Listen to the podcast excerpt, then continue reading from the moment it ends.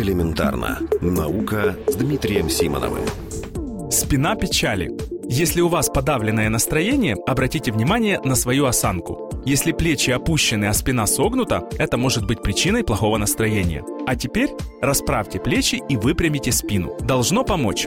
Дело в том, что исследователи из Новой Зеландии провели эксперимент, который показал, что правильная осанка и подавленное настроение плохо уживаются в одном теле. Для участия в эксперименте привлекли несколько десятков добровольцев. Ученых интересовали люди в угнетенном состоянии духа, но не в состоянии клинической депрессии. Нужно было посмотреть, что будет, если эти люди перестанут сутулиться. Ученые, конечно, не такие глупые, поэтому про осанку людям ничего не говорили. Спину фиксировали специальными бинтами, а людям говорили, что хотят проверить, как это повлияет на умственные способности. Когда провели специальные тесты, то оказалось, что прямая спина действительно улучшает настроение. Во второй части эксперимента участников подвергли стрессу. Их заставили выступить с речью перед публикой без подготовки и после этого решить математическую задачу. Это негативно повлияло на психологическое состояние всех участников, независимо от их осанки. Но характер речи, который можно определить по некоторым признакам, у них все равно отличался. У тех, кто сутулился, она, условно говоря, была более депрессивной, чем у людей с нормальной осанкой.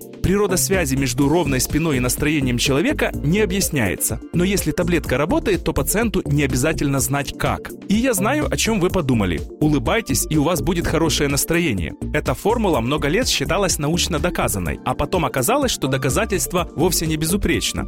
Впрочем, улыбаться даже без научных доказательств не самый плохой вариант. И правильная осанка тоже еще никому не навредила. Элементарно. Наука. Ежедневно в эфире «Вестей».